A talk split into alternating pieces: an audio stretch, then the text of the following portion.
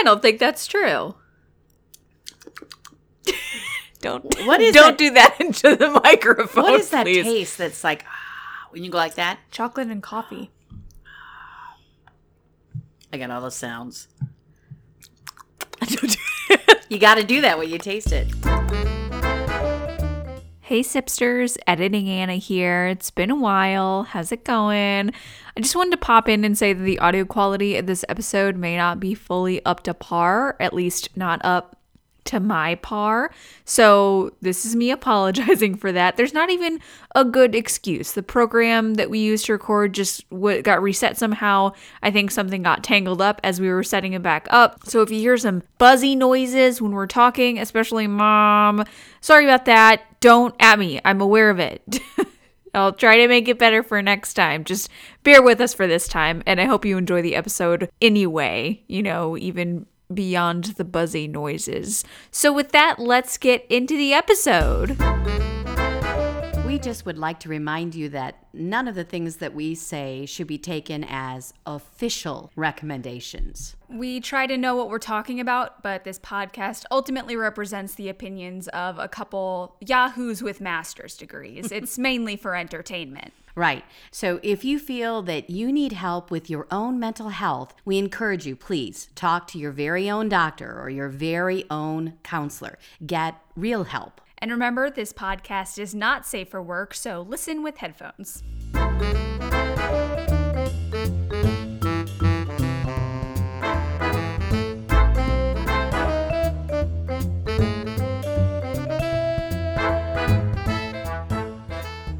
Hello and welcome to Freudian Sips. The podcast about brains, beverages, and other BS. I'm Bonnie. And I'm Anna, and it's Spooktober, everybody! It's the most wonderful time of the year. That's just weird, Anna. The only bad part about doing bi weekly is that we only get two Spooktober episodes this month. Hmm. Spooktober. You are a big Halloween kind of girl, aren't I you? I am. Didn't used to be like that. What does that say about your personality, I wonder? Well, we did a whole episode last year, last Spooktober, about what it says about you that you, if you like. Scary movies. and- Yeah, yeah, yeah, yeah. Episode 36. 36. That was like a million years ago. That ago. was a million years ago, yeah. Especially because this year is a million years by itself. I know, exactly. It feels like a million years. Even though I know we're focusing on the spook part of October. hmm I love, I mean, we live in the Midwest, and right now the trees are so beautiful. Sometimes I just drive down the street and like pull over and look at a tree because Yeah. I think, how can a tree both? It's like there's lights inside the tree when the sun shines on them and they're real colorful and That like real red orange. Oh yeah, they're perfect. There are some trees right now that are just perfect. I love the fall for that reason. Wherever you are, sipsters, if the trees are changing, Go out and look at him. Just go- look at him. just Do some self care and go out and sit by a tree. Sit by a tree. Talk to him. Hug Say, him. Hi, tree. Thanks for being so beautiful, just for me. That even rhymed. That's That like a wow. So, recite poetry to your trees. I think that I shall never see. A more beautiful tree than thee. poem is beautiful as a tree. My mom used Oh. to say that poem, but I don't remember it. Think that I shall never see. A poem is beautiful as a tree. I, I believe you, and I believe Mama. I'm probably wrong, but Mama was never wrong. So, so she said it. It's true. whatever she said was the right thing. So something spooky today, huh? Do we need any any pre roll about any business or anything? Um, Got any business over there? I don't know. You talked about the merch last week, and I I'm going to talk about the merch this week because I'm currently wearing a she merch is currently wearing one. because I bought it when I was maybe under the influence a little bit, and I was like, treat myself. So I bought a nice mint green slouchy Freudian Sips tee, and it's very comfy and very cute. I have a couple of slouchies too. I have a red one and a and a mint green one, just like Mm. so you. fun. We could wear them at the same time. we could match twins. twinsies. That would be a little creepy. That'd be a little much. After all the other stuff we have together, I feel like that might be a little I think much. we're meshed enough. I Yeah. don't think we need to wear matching. We don't need to match No, clothes. No, probably Mm-mm. not. Uh-uh. No, I think that's the only pre-roll I've got. We can just uh, get into it. I think we have quite a, quite a lot to talk about this week. All right, spoopy stuff ahead. Spoopy stuff. What are we talking about? Ooh. We're talking. Oh, I'm sorry. A ghost is here. Ghost, can you leave? We're trying to we're trying to record a podcast. I know, but I'm spoopy. well, sometimes I think my house is haunted. Does Oh, that count? So there might be some spoopies in this house. I have seen ghosts in this house. See? What am I saying? I'm saying this is a spoopy place to be doing spoopy stuff. Appropriate. Yes. so today we are going to talk about the Salem witch trials. Heck yeah. Yeah, because that's spoopy. It is spoopy. We have uh talked when did we mention the Salem witch trials? In what episode? That might be a quiz for some. Mob mentality. Oh yes. Episode 56. We talked a little bit about the Salem witch trials. Do you have like this reference sheet, like an Excel sheet of like references to words and because I'm amazed at how you can like zip zap and pull out those numbers like that. a magician doesn't share her secrets? That's true. Hmm. The editor of a podcast. The editor of doesn't a either. podcast doesn't share her secrets. the producer, director, editor, creator, star. participant, star of the podcast. That's Anna. I'm just here to watch her. Mom's, mom's the mascot. I'll accept that. I'll I will, it. I, I, will own that. embrace that idea. I've always wanted to be a mascot, so I'm good with that. Okay, so I have to apologize for my like. I feel like I sound like someone's holding my nose, you don't? and like there's a little bit of a frog in my throat. Yeah. Ah. Mom's feeling a little allergy. I got little allergies because even though the trees are very beautiful this time of the year, They're rag- full of allergies. the ragweed is also very beautiful, and As it goes right into my nose. It lives in my backyard and it comes up to my house every night and jumps on my nose every night. So Uh, my my brother visited a couple weekends ago, and and as we were walking up to the house, mom pointed down the hill and said, "See those pretty flowers? Those are allergies." those are what causes pain. Beauty is pain. yes. So forgive me for my congestedness. I apologize because I'm going to be the storyteller today, and I, I would like to be in best voice. Mom's but gonna tell us a story. A spooky bedtime story. It is spooky, so get ready. I hope you don't have bad dreams after this. Okay, so we're going to travel back in time now to 1692. Together. Oh my god. I swear we're mostly sober. I know, we just have one little drink, but that's when we're the most fun. That's it exactly. Yeah. It's like one drink in. One It's drink, peak. Anna and Bonnie. After that, we get a little sleepy. Yeah. That's sleepy. Very So- true. Okay. So the Salem witch trials began in the spring of 1692 after a couple of young girls in a Salem village in Massachusetts were thought to have been possessed by the devil and or cursed by witches. So they And- thought witches caused the witches? Yeah, witches caused the girls to have these seizures and stuff. Okay, so we'll get into it. All right. We'll get- Okay, uh, I'm we so- will I'm get sorry, I'm sorry, fa- I'm sorry. I should Don't Just wishing. just listen to the story. wishing. I'm all tucked in bed. I'm Okay, because right now I'm doing the prelude. This is the prelude. the prologue. So- the prologue. Oh yeah, that's right. Music is prelude. Some 150 men, women, and children were accused over several months of time. But of course, not all of them ended- Wow. ended, terribly. But 150. 25 people in all were killed. Did it 25 say how many people were in Salem at the time? Because that's a lot. 154? yeah, no kidding. It's one dude. Like, you're a witch, you're a witch, you're a witch. It kind of was like that. so 25 people were killed during the witch trials. 19 of them were hanged and 5 people died like in while they were imprisoned in jail.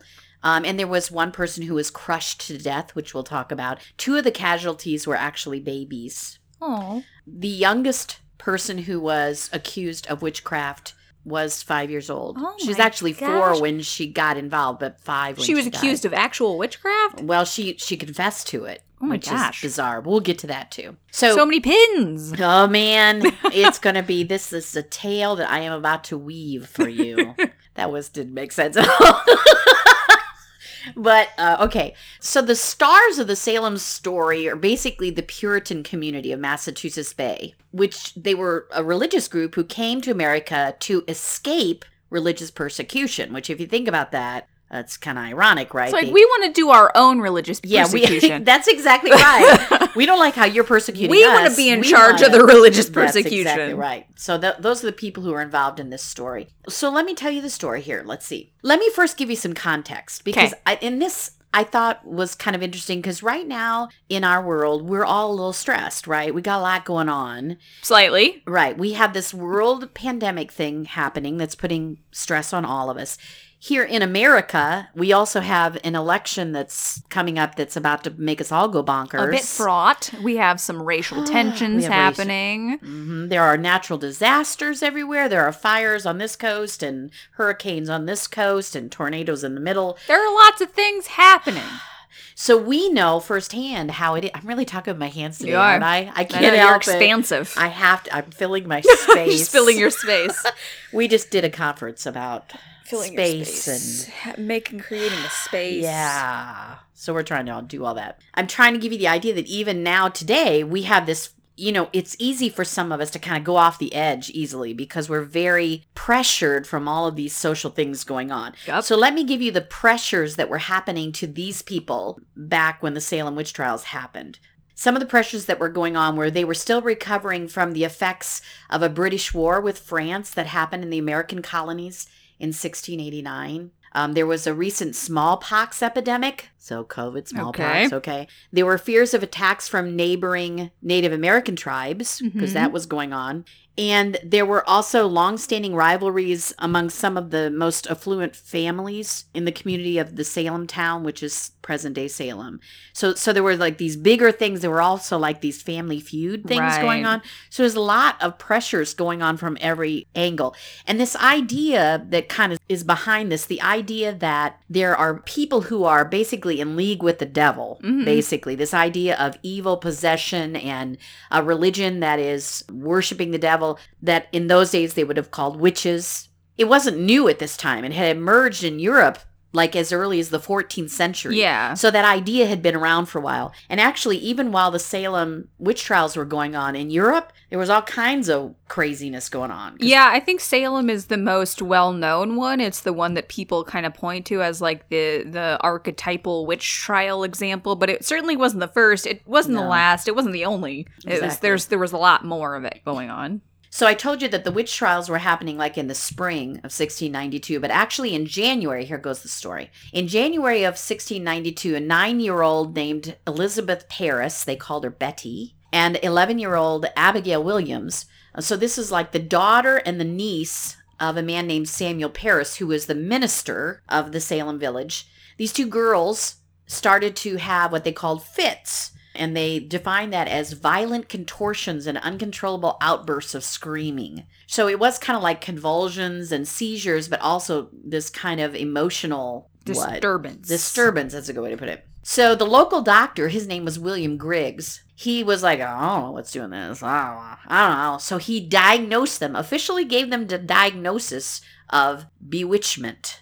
Because Official diagnosis. bewitchment. But then what happened was after this became like known by the community that this was happening, all of a sudden other young girls in the community started to exhibit similar symptoms. And they have names that they include in the story. Ann Putnam Jr., Mercy Lewis, Elizabeth Hubbard, Mary Walcott, Mary Warren. Lots of Marys.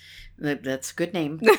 In late February, there was an arrest warrant made for the Parris family's slave. This is the name that we we talked about before the podcast. Yeah, I asked. Tituba. Tituba. She was a Caribbean slave of the Parris family. Along with two other women were also arrested. One was named Sarah Good. She was a homeless beggar, which is Mm. convenient, right? And the the other one was a poor elderly woman named Sarah Osborne. The girls actually accused these three women of bewitching them. So when they were told, "Okay, you you've been bewitched," then they pointed fingers. And Right. the first one they pointed to, of course, was the slave Tituba, and then these two other women. Are you going to tell us more about Tituba? I don't know a lot about her. Do you know more about her? Well, I only saw a little bit that said one like some of the women or some of the young girls were going to her for like tarot readings and stuff. So she was doing things that were kind of witchy. Yeah, witchy. And so I think that's pr- probably contributed to them accusing her. Well, then, and that makes perfect sense that she was from the Caribbean. Sure. So that was her Yeah, it was religion. That was her spiritual upbringing or whatever before she was a slave mm-hmm. Mhm. here in this country. And just think how culturally different she would have been. I Oh, mean, her skin color and just the way she talked, and she would be an, an obvious target. Yeah. Of, you know, where's this coming from? Sure. Yeah, look at her. So these three were accused and they were brought before the magistrates, who at that time were Jonathan Corwin and John Hawthorne. They were questioned even like during the the very first questioning and the the first in the courtroom kind of situation these girls are doing their screaming and their writhing and now there's a whole bunch of them you know it's not just the two of them anymore there's a whole bunch of them good and osborne both denied their guilt Mm. but eventually Tituba confessed and she said it's true Oh. Basically some of the ideas are that she was probably being tortured there was Sure. probably a lot of things going on that isn't just reported in this little thing but also that maybe she thought that if she pointed to other people she could maybe get off the hook Right. so but hysteria spread through the community and all through much of massachusetts and and as that happened many others were accused um, one of the people that that was accused and then we'll get to the when people started dying part um, well, why we're all let's listening, just- right? Let's just do the accusing part first. One of the most famous people was named Martha Corey. She was like a real upstanding person in the community, very Mhm. big in the church and very big in the community. And in the beginning, she and her husband, Giles, would go to the trials and listen. But Martha started to kind of have skepticism about it. And she thought, you know, this is bad. What I hope is true is that she was really a good person. Yeah. I mean, she was involved in the church and she was this good Sure. person in the community. What I hope is true is that she actually was saying, man, this is not the right thing to be doing right now. Although if she was part of the church, I mean, the church is probably one of the big reasons that they pointed to witches anyway. Right, right. So the next time, like the trials, when she started having this doubt and the trials were going on, and her husband wanted to go to the trial, and Martha said she didn't want to go. Mhm. And not only that, but wouldn't let him go. And that caused her then to be accused of conspiring Oh, of course. on behalf of the witches. And then eventually they accused her of being a witch herself. Giles was the was the man that earlier when I was mentioning the deaths, it talked about one person was crushed by stones. Mhm. They were trying to get Giles to testify against his wife. Yeah, they weren't trying to kill him. No. They, were, torturing, him. Yeah. And they were trying to get him to testify against his wife and he he Wouldn't. wouldn't he wouldn't lie, you know, because it would have been a lie. Yeah. Um and he just kept saying no and they just kept piling stones on him, a big pile. Think about that dying that way is a horrible way to die. And eventually he did. He died from the stones. And his final words were more weight. I, I remember learning about that in school. Isn't that amazing? Yeah. I'm glad Because they asked him one more time. They said, Are you going to testify against your wife? And he said, More weight. Like, no, I'd rather die. So to me that's like that's like being what we call in our Christian faith being a martyr. yeah, You know, when you give up your life because of something good, of of sure. standing on the side of right, Sure. Which he apparently was doing. Well, and I think when you said a lot, like some of the women who were saying they were witches, who were confessing, were doing it because they were being tortured, Tortured. and they were being coerced into saying that. Right. And he was just like, nah. Another um, story of a man in this story who died um, trying to protect his wife was a man named John Proctor. Um, his wife Elizabeth was accused of witchcraft, and John was trying to step in to defend her.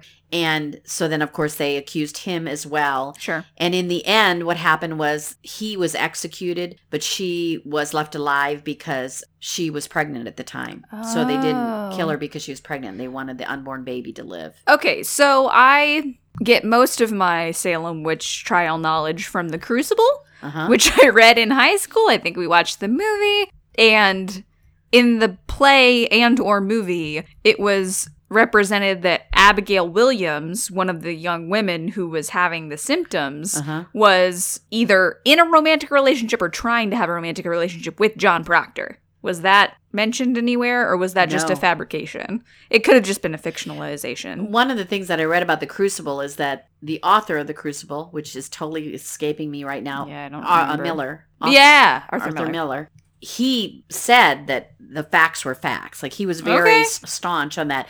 But there have been critics who have said that he added a little drama here and there Sure. to make it more Which tasty. You Yeah. do. You But- do. But there were two or three families who were big families who were kind of feuding Mhm. that a lot of that Putnam is one of the names I remember. I don't remember the other name.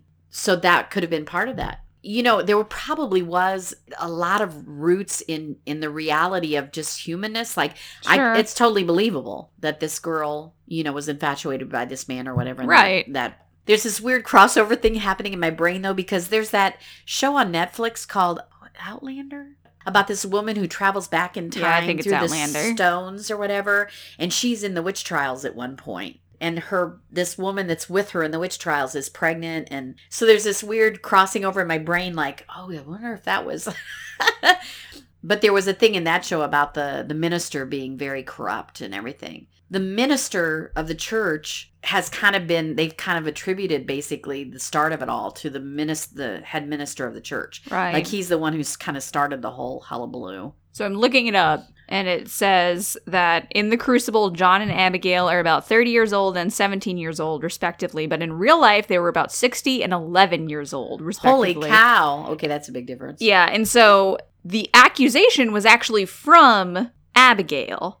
Mm. Like John stepped up to protect his wife, and Abigail accused him of witchcraft, or yeah, accused him of being involved or of witchcraft. And then her story kept expanding and became like more and more kind of lurid until it included the suggestion that they were lovers. Oh, There's a lot of evidence to suggest that she was lying, though. right. Well, there was just such crazy accusations being thrown. Yeah. One of the things I read was perhaps one of the reasons that there were so many accusations was that there were actually people going, you know, on these committees or whatever that would actually go to people's homes and like beat on the door and say is there anybody in your house you know that that thing about a witch hunt that cliche about going on a witch hunt or having a Yeah. witch hunt Yeah. They literally did. They would go to people's houses and like pound on the door and be very intimidating and be Hey! like, "Is there anybody in here?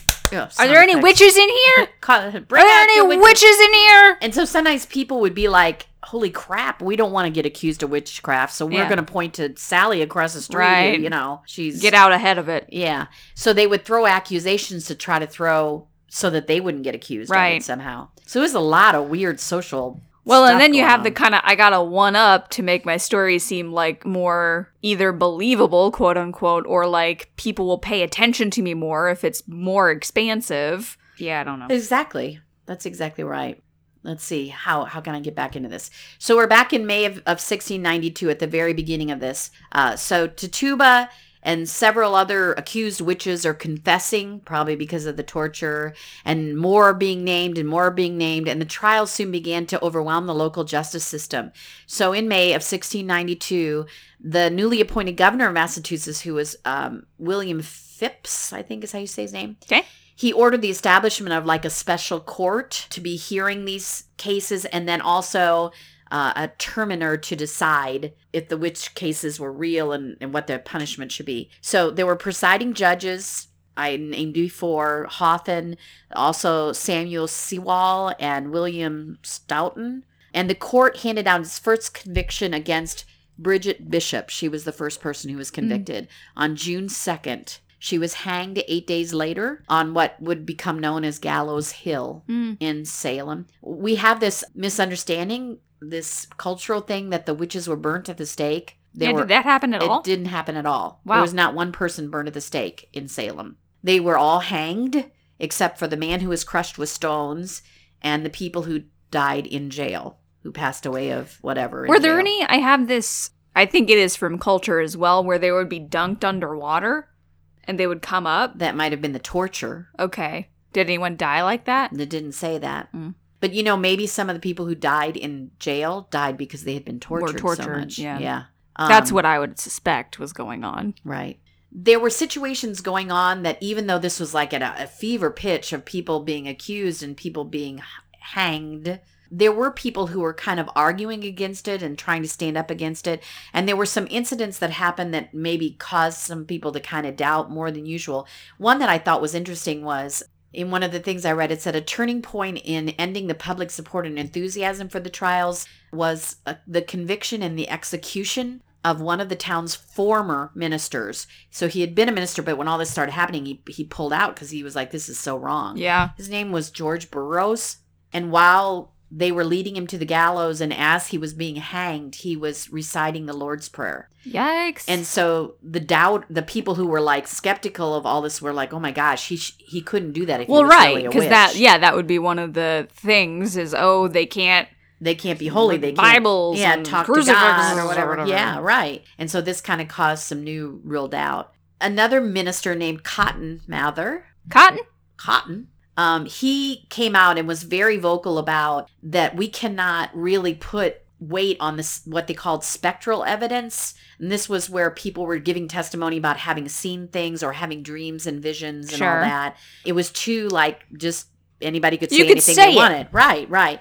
And so he kind of came out against that even though people basically poo-pooed him and just ignored him and then his father this we talked earlier you and i anna before the podcast that they have these very unique names cotton's father's name was increase mather That's rad. increase Increase. he was the president of harvard college Do you think they had nicknames?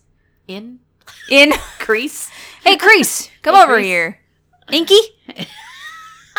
That's better than increase, I have to say. He later joined his son in urging that the evidence for witchcraft should be just like any other crime. Tangible. Yeah, know, you'd have to be able to prove Like you could actually like evidence, like Yeah, the definition like, of evidence, Not just maybe. people standing up and saying, I, you know, whatever. And a famous quote of increase is, quote, it would be better that 10 suspected witches may escape than one innocent person be condemned. End of Hmm. quote. there you Smart go. Man, very smart man. Very smart man. Because really, what were the witches doing? Even if there's witches, yeah, they're just making some girls twitch a little. Chill out. Maybe those girls deserve to twitch. Maybe. Maybe they were bad girls. yeah, Abigail didn't seem like a great person. I know, Maybe she deserved a few ticks now and then. Yeah, maybe they just got what they deserved. I don't know. That's a strong. We're not making any statements. we don't think that. Nobody deserves to be Maybe- cursed. But maybe, probably, maybe but, no. eh. No. So what can I add here? Oh, I will add that it it seems, according to history, that the trials kind of came to a rather abrupt side. Although they kind of, for lack of a better term, they petered out. They dwindled until around, you know, the late They 1693. decreased, They which is decreased. Increase's brother. word? Oh yeah, that's a good one. These are my these are my twins. Increase, and decrease. oh my gosh! If we are our twins, please call them that. Okay, I'll write Except it down. it, one might be. I don't know. That's kind of negative. I, I name them increase and decrease, and then one of them super tall, and it's decrease. But the the governor's wife was eventually accused of witchcraft, and that's kind of when it was like, okay, we're done. We're done. which is a little unfair. Mm, It is. That's a little, a little. But he hmm, like hmm. he pardoned everybody that was still there and released everybody in prison and said, okay, let's forget it. Never mind. His wife was probably the real. She was the witch, right? That's gotta be it. She like put this. I don't know. Whatever. She hexed the whole town, and when they finally figured it out, he's like, "No, no, no." This is just kind of a foul. Wait, I got to throw in one one sad thing, and then I got to do the One sad part. thing after all this After death. this, this is you'll see. It's even Wait, more sad. did you tell about how the babies died? You said there were babies. Well, they well they died in prison. Oh, The youngest victim five years. that was was five years old, and she was the daughter of the homeless lady. Oh my god. Sarah, I think was. Did she name. die? They did they kill her? They killed her. They oh my god. her. But not only that, two dogs were also executed. No. See, I told you it was sad because someone accused the dogs of of being witches, like What? like they were people in animal form or whatever. What? Yes. So they shot. The I'm trying to lean away from the microphone, but I'm sitting on a stool, and I'm afraid I'm gonna just biff it. Yeah. Yeah. Two dogs. That is stupid. 25 people and two dogs. That's stupid. That is stupid. I'm saying. Idiots. So, in the aftermath of all of this, in January 1697, the Massachusetts General Court declared a day of fasting, a day of fasting for the tragedy that happened uh, Oh. with the Salem witch trials. And the court later deemed the trials unlawful, and the leading justice Samuel Sewall publicly apologized for his role in that process. Um, but the damage to the community just kind of kept on going. Yeah. They passed the colony, the Massachusetts colony passed legislation uh, restoring the good names, so to speak, of the condemned and providing uh, financial restitution to their heirs. That happened in 1711. But the repercussions of it went on for generations. And even like we've talked about that it was, you know, in the 20th century when, when Arthur Miller did the Crucible and Right. and um, referred back to it in 1953, I think is when it was. And actually, and just to throw this in as a tidbit, he actually wrote the Crucible as an allegory for the anti-communist witch hunts that were being uh, that were going on under Joseph McCarthy at the time. He wrote it as an allegory, like, see, this is what happened in the witch trials. So don't let it happen again now in the 1950s. Well, that's why. Yeah, that's why we have the witch hunt as a term. Right, exactly. I mean, that's kind of the the example that gets held up as, hey, look, look how wrong we know this was. Exactly. So the question becomes I mean, this is a s- spoopy story about how you wouldn't know who was going to get killed. And also, it's a little spoopy to think someone was a witch and they were putting curses on people. It can just be spoopy. These days, people come from all over the place to go on tours in Salem because they believe it's like one of the most haunted places in America and all that. If you want us to go on a tour of Salem and do a podcast about it, tell us. send us some cash, Send us so some can- money. I don't know. Can we travel there in, in the co- in the COVID days? Sure, we can. Okay, We'll Well, drive. We'll drive, okay. and we could have some podcasts along the way. Like Record a podcast in the uh, yeah road trip in the car. So Anna, tell me, how in the world did this kind of thing happen psychologically that people would get into this kind of situation? Well, that's a bit of a complicated answer because it could be psychological or it could be biological. And mm. actually, the reasons that the witch trials happened in Salem aren't really known. I mean, obviously, it was a long time ago, and by the time we started to say, "Hey, maybe it wasn't witches," like we couldn't really, we couldn't really do all the tests that needed to happen to see what it actually was. Right. But let's talk about what could have been going on kind of under the surface of this whole experience.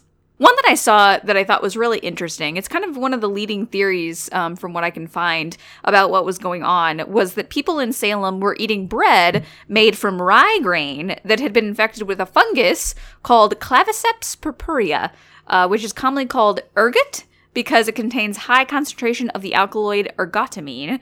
Wow, you are you are killing these words. Uh, Thank Anna. you so much. I practice these in the mirror I, yeah, ergotamine, ergot, ergot. It it contains uh, lysergic acid, which it's a natural component of lysergic acid diethylamide, which you might know as LSD. And as we all know, when you take LSD, sometimes things happen. Eh, sometimes. So obviously, taking or ingesting ergot isn't going to produce the exact same effects as taking LSD, but it's going to have kind of some of the same uh, effects, and it's going to make some things happen in your brain that shouldn't be happening. So basically, what people were saying was people in Salem were eating this stuff that was that was contaminated with ergot, and they were getting this ergot disease, this this plant-borne illness. And the disease that you get from it includes delusions, vomiting, muscle spasms. Mm. So all those things that you mentioned could have been being caused by this contamination. So we've got these young women who are experiencing muscle spasms and seizures, and the townspeople already don't know what to do with that. And then if they also have the disease and they're having delusions, Delusions, exactly. that could have been a part of it. Now, again, we don't know for sure that this was happening. It's just one of the things that some some people have theorized like, hey, if that is what was happening, then that could have been leading to the mass conclusion that witches were behind this. Mm. Because obviously they're not going to have the, the health knowledge to say this could be a physiological thing. That being said, that theory is is kind of predominant, but there's other people who have offered some alternative theories. Some of them are other kind of medical diseases or disorders um, that people of Salem could have had. One of them is encephalitis lethargica, which is also referred to as a sleeping sickness. It's an inflammation of the brain. It causes people to act kind of statue-like. So lethargy. I mean, that's that's in there. So statue-like. So it's speechless or motionless. It can include fever. It can include headaches. it can include tremors. So Wow, that's all of that. Mhm. Yeah, so that could have been one of them. Another possibility is Lyme disease, since Salem was in an area that had a lot of a lot of ticks in it. Oh my gosh. hmm So many of the Salem townspeople had red marks and rashes that looked like bite marks, and they were suffering from these neurological and arthritic symptoms that could have pointed to being infected with Lyme disease. I also want to, want to mention an event from uh, 2012. It was in Leroy, New York, where a group of people, I say people, it was mostly like school aged girls, but there was one boy and there was a middle aged woman, and they had an outbreak of what, at least the Wikipedia article called Salem like symptoms. So they had tics, they had shouting. A few of the girls were diagnosed with Tourette's. From what I could see, one place said that some of the girls tested positive for Lyme disease, though. And that would be an explanation for what was going on. And there are some people who attribute what was going on to Lyme disease. Uh, but again, I don't think all of them were diagnosed with that. And the source that I found, like, kind of had a broken link in there. So I'm not super sure what the entire story was. But most of what I could find about the incident didn't go with Lyme disease as a possible cause. Instead, went with something more psychological. It said mass hysteria was behind it. And I'll talk about that in a hot second. But first, I want to talk about another uh, psychological possible thing. So let's talk about PTSD for a minute. So, PTSD, post traumatic stress disorder, in the context of the Salem witch trials, the witch trials were happening, like you said, kind of concurrently with the King Philip's War Right. that was and from what i read it was going on while the witch trials were happening so i'm not entirely sure of the timeline because you said that it was it was more like the witch trials happened after it which I, that's still concurrent. I mean there's still trauma there's still ongoing like so- social ramifications all that kind of Right. stuff. It led to a lot of fear. It led to a lot of panic on the coast of america especially i mean there were like you said there were attacks happening um, there were attacks happening in maine in new hampshire in northern massachusetts and a lot of that led to people fleeing and some of them landed in salem and in southern massachusetts and there were these survivors these refugees from the the war and some of those refugees were the people who were accusers in the witch trials Oh. So i'm not going to go too That far makes sense. Actually, yeah it makes really good sense. I know. It, I won't go too far into like PTSD and trauma stuff, but it, like that's its, that's its own episode. Let's. Mm-hmm. But on a basic level, witnessing or being a victim of something really traumatic, something violent, like a like a war, Mm-hmm. um, especially direct attacks from the war or attacks from, like you said, Native Americans, those were also happening, can sometimes trigger things like hysteria.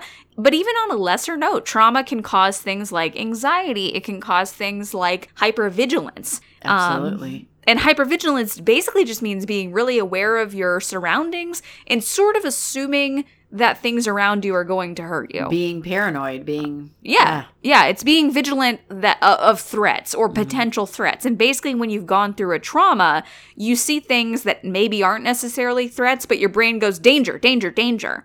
And so maybe that was going on and like I said, maybe combined with some of the other things that I mentioned, it could cause a survivor of wartime trauma to think, "Oh, this person who's twitching or having tics could be harmful. And then a way to explain that would be something like witches. Because at the time, obviously, society was going to be more believing in witches than it would be in trauma. That's right. I mean, exactly right. th- We, we did not have anything that was trauma informed in, in Puritan culture in the 1600s. So no one was thinking of that as a potential cause.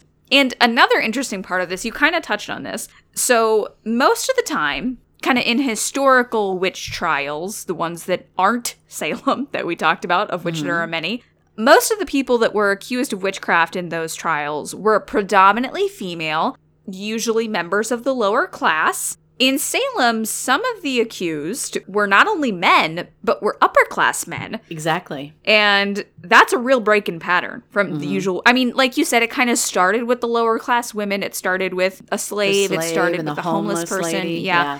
So, so that's kind of the pattern, but they really escalated it. Right. And the and- fact the fact that there were men that were actually all. persecuted that that's Yeah. shocking to me. Yeah. Yeah. And that could line up with the unrest happening at the time because of the war. So mm. these people, especially of the lower class, were saying, "Hey, these leaders of the community were supposed to be protecting us. They're they're the leaders of our community because they're supposed to be protecting us from these these attacks and these these threats from outside, and they're not." So it could have been either consciously or unconsciously them trying to get back at these people and saying, "Hey, something is wrong with you and you deserve persecution." And if there's already this culture of witchcraft happening, that could just be a way that they were they were persecuted. Okay, so that all being said, let's talk about kind of the elephant in the room, uh-huh. which is the the thing that I think most people attribute the Salem witch trials to, and that's mass hysteria. Mm-hmm. So, specifically, um, people have called the Salem witch trials a case of psychosomatic disorder, which is when conflict or stress causes a person to believe that they're truly experiencing symptoms.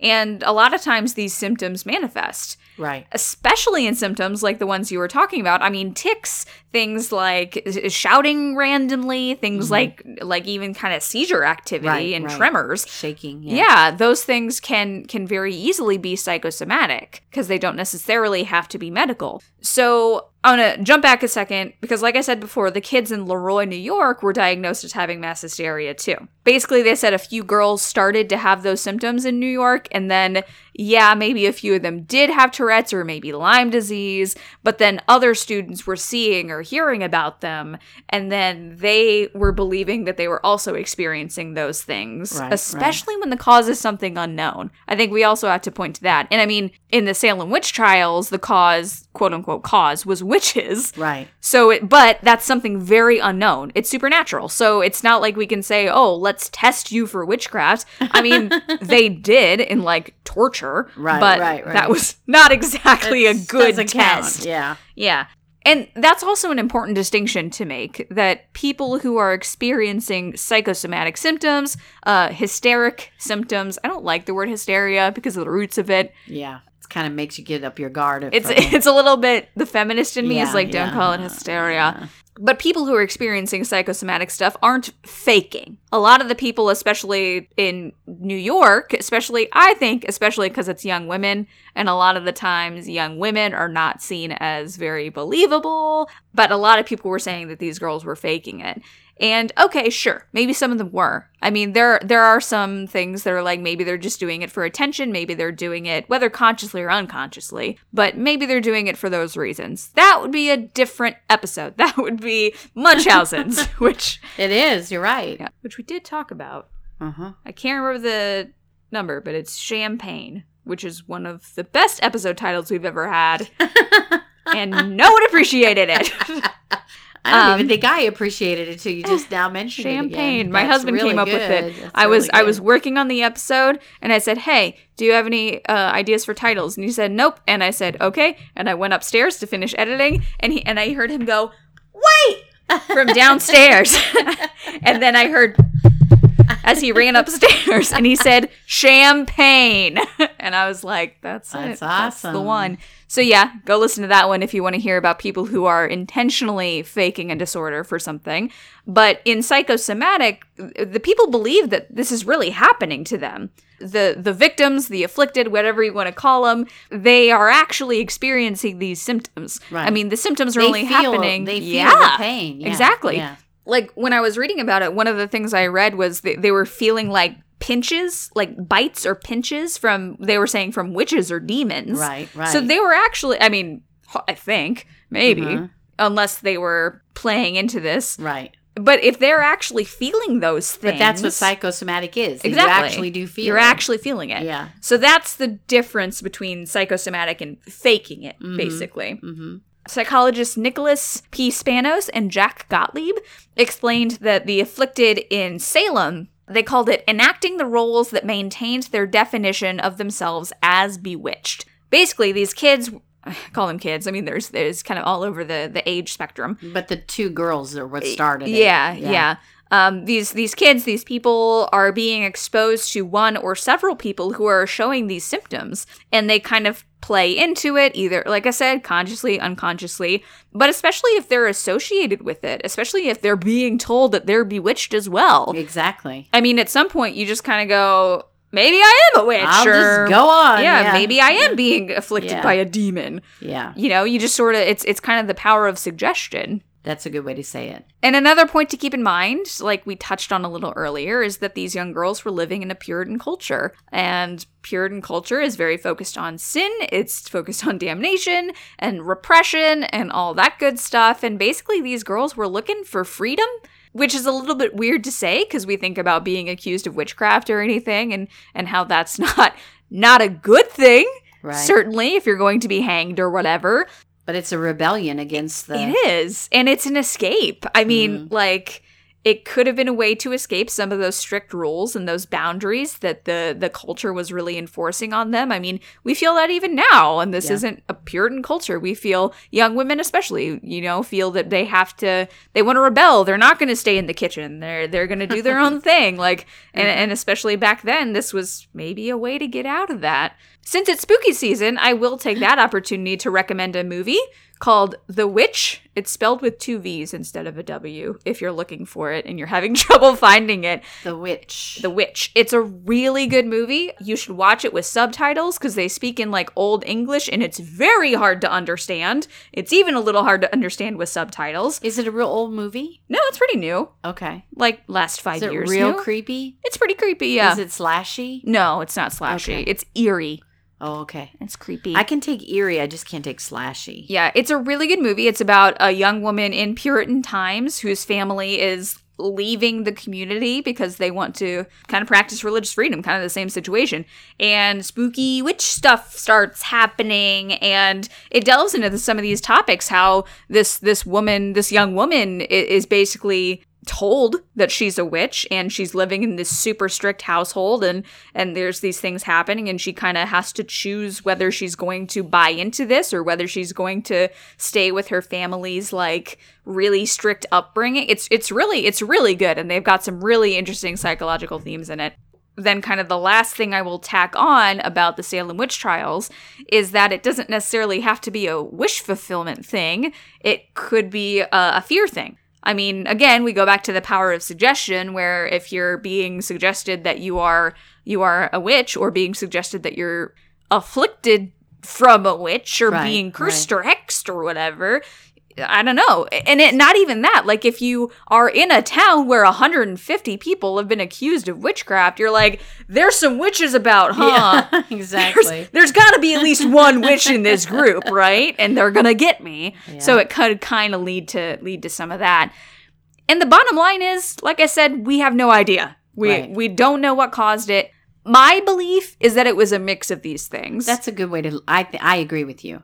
My belief was is like the perfect storm. Exactly. Like there was this huge like societal unrest, this war unrest going on. Your PTSD thing is good. A lot of PTSD. There could have been a couple people with ergot poisoning. There could have been a couple of people with Lyme, Lyme disease. disease, yeah. Yeah, there could have been, but then that could have led to the mass hysteria portion of it, right. where probably 150 people weren't affected with ergot poisoning. Right. But maybe a couple were, and that started this thing that just snowballed way out of control. Right. Right. I'm gonna th- Can I throw in one footnote about Please the do. ergot poisoning thing? Yeah. Because one of the things I read was that you and you described it as a fungus, Mm-hmm. and that it it happened when when the conditions were very damp. Like Yeah. that's what would lead to the fungus being grown in the rye, Right. And that the springtime was very damp, but that summer was very dry. And oh. the the source that I was reading said, is it just a coincidence that by the end of summer the fungus Oh, would have died off because the drought, and that's when the court when the Oh. when everybody kind of started losing interest. I didn't even think So- about that. That would kind of add a little footnote to the ergot stuff. But I agree with you that I think it was layered. I think there were many Yeah, I think there things was more that, than that thing. came together. Well, for and that. then the question would be like, why wouldn't that happen several years? right, Why wouldn't next year during The the, same damp thing season? happen, yeah. yeah. They're like, witches are back. yeah. Whoa, Why I is thought it they a were gone. springtime thing? I think though, and this is this is legitimately spooky, scary for me that that idea of how we do have that mass hysteria thing that comes on us. That right now in our culture in America, we got a lot going on right now. That's kind of like a little bit of mass hysteria in different directions on both sides in every direction, and it's like you have to really take deep breaths and and try to be an independent thinker. You know, try to keep Yeah, your you wits about you. Get out of your echo chamber because I think echo chambers are a little bit of mass hysteria. try to really think for yourself and think clearly for yourself and Yeah. which is hard to do when you don't know who's telling you the truth and where to get the right information on things and Yeah. so to me that's the scary part like i and i've i've, I've said this to, before to people that like when i'm watching horror movies and stuff like ones about ghosts and demons and witches they don't get me that much because Mhm. Because like my rational brain can be like okay, That's not really it's not really Yeah, gonna happen. Yeah. but like the real stuff like the eh, not even psychological horror because that's usually pretty corny but like home invasion movies yes. like that kind of stuff or people really being freaks me kidnapped out or things yeah, like that the gory stuff. scary, I don't really like that. So, so there's the the more kind of real it is, and this is real stuff because I think it would be way less scary if it was about witches, right but right. because it probably wasn't, that's terrifying. exactly That it that was makes just, it way scarier Yeah, yeah. that these these people are just living their lives and all of a sudden What if there was like one witch actually in Salem, and they like didn't even get accused? They were Mm. I like, still think it's the "Ooh, governor's it's the wife." governor's wife. Yeah, it's gotta be. I think we solved this I think we we figured it out. She's like, um, hey George, could you just like make this go away? Like, just put a little spell on him. she's got her little magic wand out Bitty bitty bobbity, boo all right bibbity bobbity nepotism. That's a good one, Anna. Thanks. That's, that was a deep, deep joke. You gotta let it Lots kinda layers. settle in on you, and then go, "Oh, I get it. I get it." You're just too smart for your own good. I'm a witch. I heard that about you. I've been called some things, but not a witch. I've been called things very adjacent to witch. yes, me as well. And I'm not gonna say I'm not. I'm just gonna go with It's it. like, you know what? Yep. I own that. All right. Do we have any more footnotes? I feel like there's much more things we could talk about in There this are. subject. It's a it's a it's a lot. It is, but it's it's a good uh October. What do you call it? Spooktober. Spooktober. Spooktober ep- episode. There's tons. Go watch the Crucible movie. Yeah, I would recommend that too. Either read the book or watch the movie, and be aware that that was created as an allegory, Yeah. but that that the author at least uh, claims that it was very factual. So Who um who played it in the movie? It's she's from Stranger Things. yeah, the little. Uh, what is her name? Winona Ryder. That's it. That's it. Winona. Winona Ryder. She was Yeah. Abigail Williams. Macking on John Proctor. Macking on him. They were macking on each other. they were macking. Okay. They were macking. you heard it here, folks. They were macking. And this is Bonnie. Join us next week. reporting on the Salem witch trials. this is Bonnie. this is Bonnie. They were macking. Okay, I'm I'm done. I'm tired, I guess. I don't know. okay. But I'm not too tired to thank the people. Please do. Sipsters, we are so grateful to you for joining us for our podcast. We so enjoy having you with us for each episode, and we hope that you will come back and join us again next time because without you, we don't have any fun. we need you to have fun. So join us, tell your friends about Freudian Sips, and join us next time. And this was a really interesting topic. So if you have any questions about this, I would not mind doing you, a little or bit if of a you, follow if you want to, to add some footnotes, Yeah, we'll, we'll yeah. read your information. yeah, if if you want to like comment, like when we put the episode link up on Twitter, if you want Mm-hmm. to comment, or if you want to comment on Facebook, we can kind of. If you have any fun Salem witch trial facts, Yes. because I there's so much. I mean, there's it, it went on for a long time. There were a lot of people involved, and we only just skimmed the surface. Um, so yeah, thank you so much for listening. Uh, you can find us on Twitter, on Instagram, on Facebook. We're Freudian Sips Pod on everything. Our site is FreudianSipsPod.com. If you want to get hold of us directly, if you want to send us fun witch facts. You can, you can email us at freudiansipspod at gmail.com. We are on Patreon if you want to support the show. We're on Freudian Sips Pod on there. And please remember to leave us a nice rating and review if you can do that wherever you're listening on Apple Podcasts, on Podchaser, um, even on Facebook, just wherever. And our theme music is Sweeter Vermouth by Kevin MacLeod, and it sounds like this.